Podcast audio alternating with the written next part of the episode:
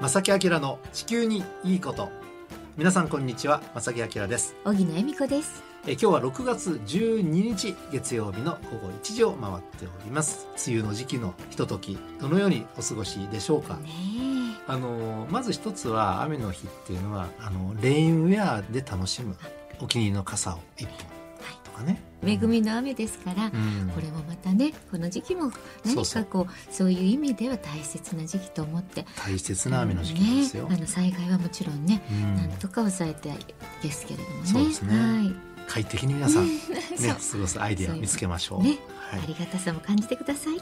えー今日はですね前半と後半少し話題を変えまして前半はですねその雨いわゆる水ああそうですのか話をしたいと思います。はい、この番組は公益財団法人兵庫環境創造協会の提供と浜田科学株式会社の協力でお送りします。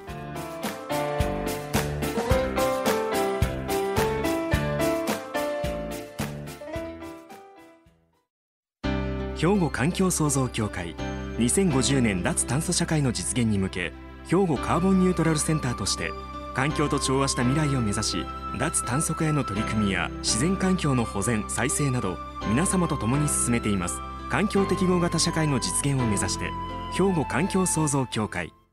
お父さん何してえ店で使ってた揚げ油捨ててるけど。るんもったいな。油ってリサイクルしてハンドソープにできるねんで。油がハンドソープに？浜田科学ってとこに頼んで回収に来てもらい？SDGs や。使用済みの天ぷら油をリサイクルで再び資源にえー今日は前半と後半ね話題を2つ分けてお届けしますが前半はですね先ほども少しお話しした水の話題なんですね。うんでそれもですね世界に存在する湖やため池、まあ、淡水ですよね。この話題です。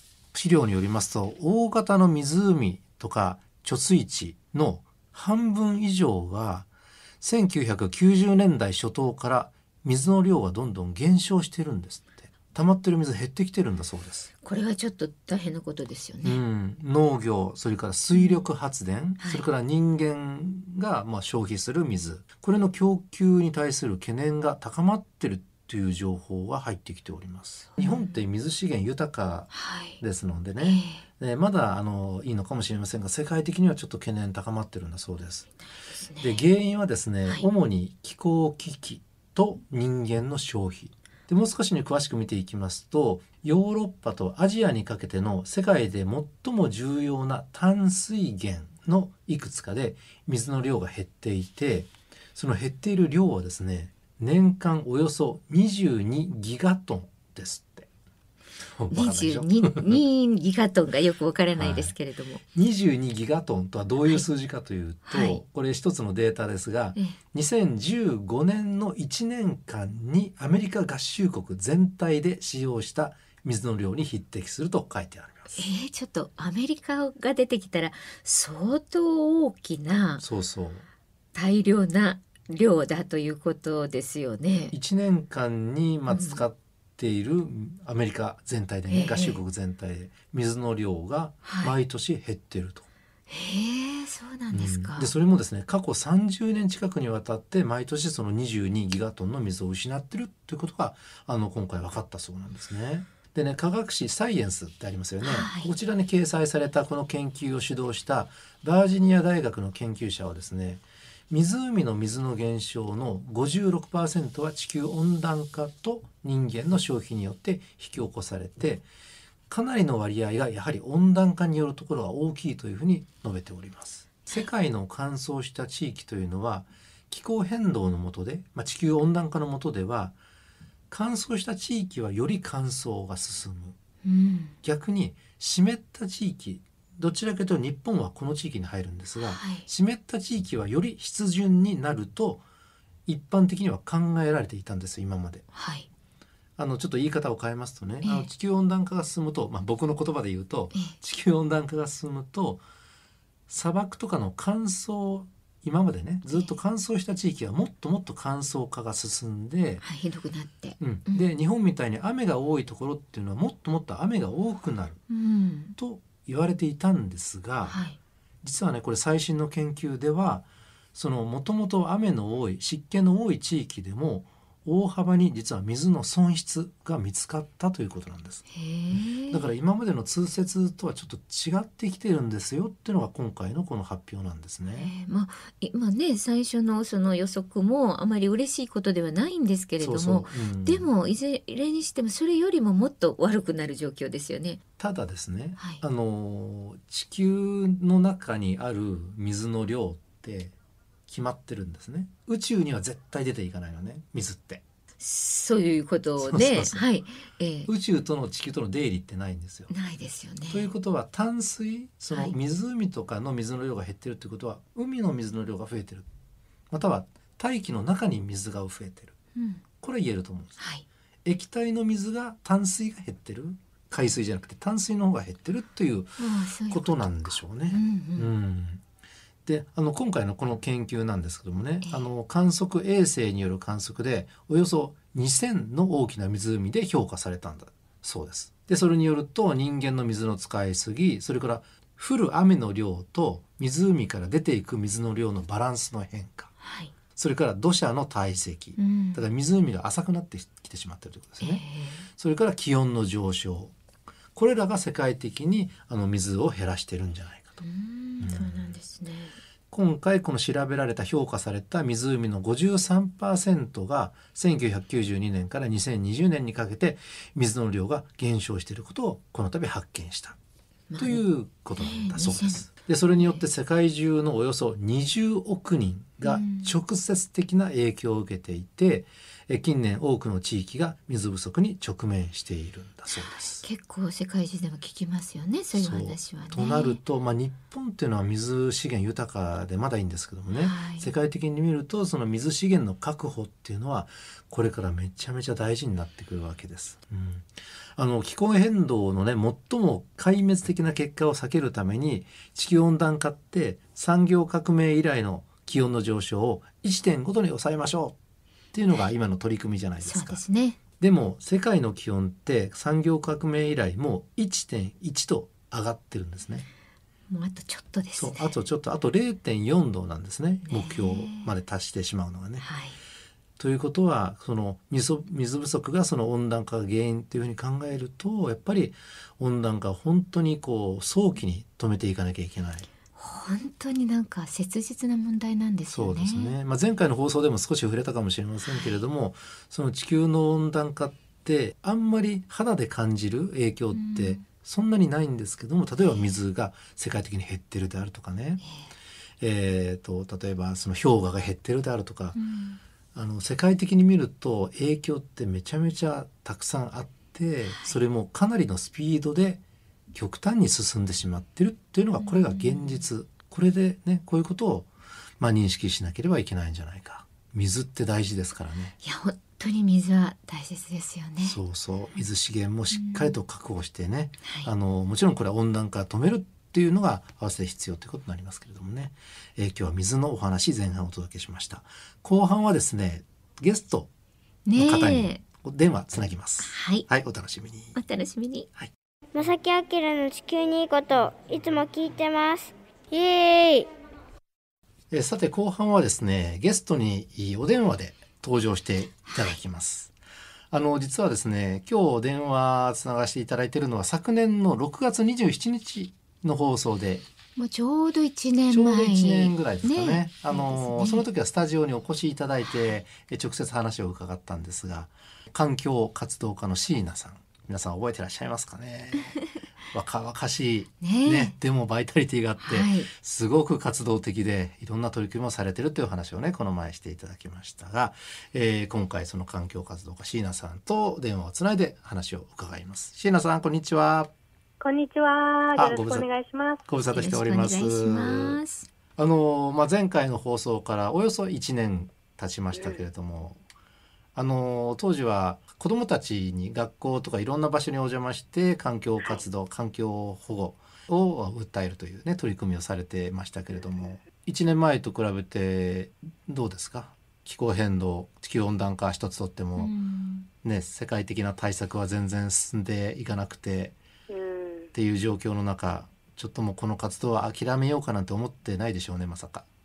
まさかそんなこと。よかった。まさか。ね。ほっとしましたその言お聞き葉大好きな日本で。活動させてもらってます。よか。った。ですね。ねあのこの1年間はどのような具体的な活動を主にされてたんですか？昨年もお話しさせていただいていた、はい。えっと、講演活動っていうのは全国の小学校、中学校、高校、大学で引き続きやらせていただいていて、はい。もう大体延べ何回何校ぐらいになるんですか、何箇所ぐらい？220校ぐらいですかね。すごいですね。小学校から大学までね。はい、やっぱり年齢ってかなり幅広いじゃないですかそうですね。当然その話の内容もそれぞれ変えていくわけですよねそうですやっぱね。り理解度がね違ねい違いますすもまからんねね。どの年代とお話しするのが一番いいお話ができたって思うでしょうか？そうですね。年代で言うと、小学生が実は一番話をしていて、うん伝わっているなっていうのがうんあるかもしれないですね。うんあーなるほどねうん。うんあのーお久しぶりなのでは話の内容うん。簡単にどのような話を例えば小学生にはするんですか、一番最初は、まあ、なぜ自分がこういうふうに環境活動を始めたのかっていうことをお話しさせていただいて、はい、まあ、グリーンスクール、私が高校生の時に留学をしていたうん。世界で一番エコな学校と言われる学校でのこう学び、そこから自分がね、こう環境活動を始めたっていう流れをお話しさせていただいて、はいで、後半は、まあ、今こう地球温暖化によってどういう現状があるのかっていうところとう、ん。日本ってこう世界から見たらどういうふうな、うん。うん、立ち位置なのかっていうところをあ、まあ、環境面においてうん。ちょっとお話しさせていただくことで、うん。小学生とかだとまだまだこう留学とか海外に行くっていう機会も少ない方かなと思うので、はい。まあ、自分がねこう留学をしていった経験っていうのもあるからこそ世界ではこういう国があるよ。こういう対策をしているところがあるよで一方日本は今こういう状況だよっていうことをお伝えさせてもらうことで、うん。だったらなんか自分の国でこういうことができるんじゃないかとかっていうふうに、うん。まあ、ポジティブうにん。行動していけるなっていうふうに思うので、なるほど。ダメダメとかこういう現状があるよっていううん。こうネガティブな情報だけじゃなくて、うん。ポジティブな取り組みとかもかなり多めに紹介させてもらってますね。なるほどねなるほど体験談を中心にというこあとですね。のー椎名さんが卒業されたグリーンスクールって確かインドネシアでしたっけ？にあるんですよね。そうですね。はいそうですよ。ね。うんそうで、あの聞くところによりますと、その講演活動ではなかなかちょっと伝えきれないかなと、えーちょっと思われたのかどうなのか、また新たな取り組みを始められたのは私知ってるんですけど、去年の11月の末に、はい。実はあのショート動画、うんまあ、短いうん1分間の動画を通して社会問題について学んでもらうようなうん、動画をこう配信していこうっていうことを決めて、はい。そこから、えっと、クラウドファンディングでその動画の制作費っていうのを集めさせていただいて、はい。うんそこからずっと、まあ、週に2本こう環境問題について簡単に学べるようなうん。コンテンツっていうのをうん。出させてもらっています。それは例えばインスタグラムとかでアップされる。そうですね。あの、インスタグラムと TikTok とあと YouTube の方にも上げさせてもらっていて、うんあとは、そもそもショート動画を始めようっていうふうに思ったのも、はい。やっぱり自分が2年半ずっと講演をさせてもらって、どんなに頑張って講演をね、一人でやっていっても、回れる数が220個、お話を届けられる、まあ、うん人数が3万人ぐらいだったっていうことを振り返ってみたときに、うん。なんかこう、まだ足りないんじゃないかっていうふうにすごく思って、うん。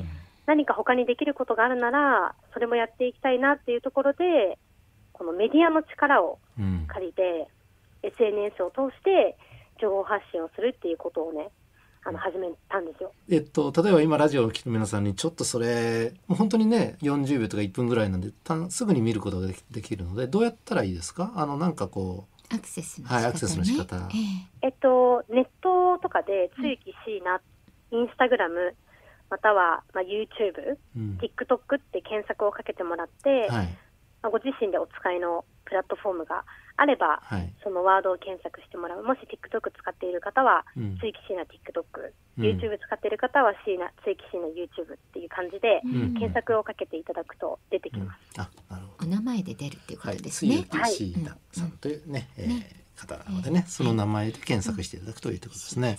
はい。あの椎名さんその今のあるね地球環境問題の中で特にこれは問題だなって思ってるの一つ挙げるとしたら何なんですか？えーでもやっぱり気候変動の問題ですかね。うん環境問題って言っても、うんまあ、プラスチックのね、海洋プラスチックゴミの問題とかも深刻化はしているものだと思いつつ、はいでも、すごく気候変動の問題って分かりづらいと思うんですよ。はい。だからゴミが目の前であると、あ、拾わなきゃとか、海が汚れていたら、あ、これってこう環境に対して悪影響があるんだっていうことが、うん。こう見てわかる。けれども、こう気候変動って空気の状態の話なので、はい。目に見えづらいじゃないですか。はい。実際にじゃあこれがダイレクトに気候変動の影響なのか、どれぐらい影響してるのかっていうのも、こう科学的に見ても、すごくはっきりと黒白つけられるものではないからこそ、なんかこう、ぼやぼやしてしまって、みんななんか大丈夫なのかなって、ちょっとやばそうだなっていう感じになってしまう。うん実際はすごくこう危機的な問題であっても、そういうふうに軽視してしまうことがあると思うので、はいまあ、どこかって言われたらやっぱり見えづらいけど、本当に地球規模でうん影響がある、この気候変動っていうところは一番大事かなと思いますね。そうですよね。うん今の予測からしても例えば本当に明らかにもう私たちのねみ皆さんの生活ではい気候変動の影響起きてしまった段階ではもう本当に手遅れですもんね。そこから対策しようと思ってもね。なんですよね。うん IPCC とかもうんね、報告読むと、うん。本当にちょっと心が痛くなりますよね。いや本当そうですよね。はい。でもいろんな意見があったりするので、うん。ついついねわからない専門家でなかったら各国の思惑があったりしたら全然進まなかったりとかねいろいろやっぱり問題をねね含んでますけども。椎名さん今後の活動情報を僕仕入れてるんですけどもそのお話ししていただいていいですか？今、私が高校生の時、まあ、グリーンスクールに通っていた時から、はい。妹の肌荒れをきっかけに開発をしてきた化粧品が、口紅がありまして、あはい。うんでその口紅を、えっとまあ、商品化できるように、今、うん。クラウドファンディングに実は挑戦をしています。はい。世界で一番流通しているあのオーガニック認証っていうのがありまして、はい。フランスの機関が出しているコスモスオーガニックっていう認証なんですけど、うん。今回はそれも取得させてもらっているので、うん。なんかこう、口紅自体が100%自然由来でできているっていうだけではなくて、うんこう各原材料がフェアトレードでね、トレードされているかとか、うん。あと工場から出る排水が環境に負荷がないものなのかっていうところまで、こうチェックが入るようなあの認証なんですよ。あなので、なかなか日本だとこういう色物のね、口紅でこういう認証を取ってるものって本当にないので、まあ、だからこそ、なんかこういう新しいこうエシカルな選択肢っていうのが広がっていくことで、うん。このむものづくりを通して生んでしまっている、まあ、社会問題、例えば動物実験とか児童労働とか、熱帯雨林の森林伐採とかっていうところを、うんなんか解決していけるようなそんなアイテムになってほしいなと思って、うん今回はこの口紅を開発して現在クラウドファンディング挑戦中でございます。なるほど。ということで、あのまだまだ新しい取り組みまた次の次ってどんどんアイデア多分椎名さん浮かぶんでしょうね。やりたいことがいっぱいあって、うん大学まだ休学中です。あそうか大学副学もなかなか難しいじゃないですかそしたら。なんかやりたいことがありすぎて、ちょっと、ねえもうはい起業家でいいんじゃないですか。そうあのとりあえずもう止まらないで走り続けてください。うんねこありがとうございます私も追いかけますので、うんまたぜひスタジオにお越しください。はい、ぜひよろしくお願いします。はいすみません。ありがとうございました。また機会がありましたらお願いします。はい、ありがとうございます。環境活動家の椎名さん。ありがとうございました。兵庫環境創造協会。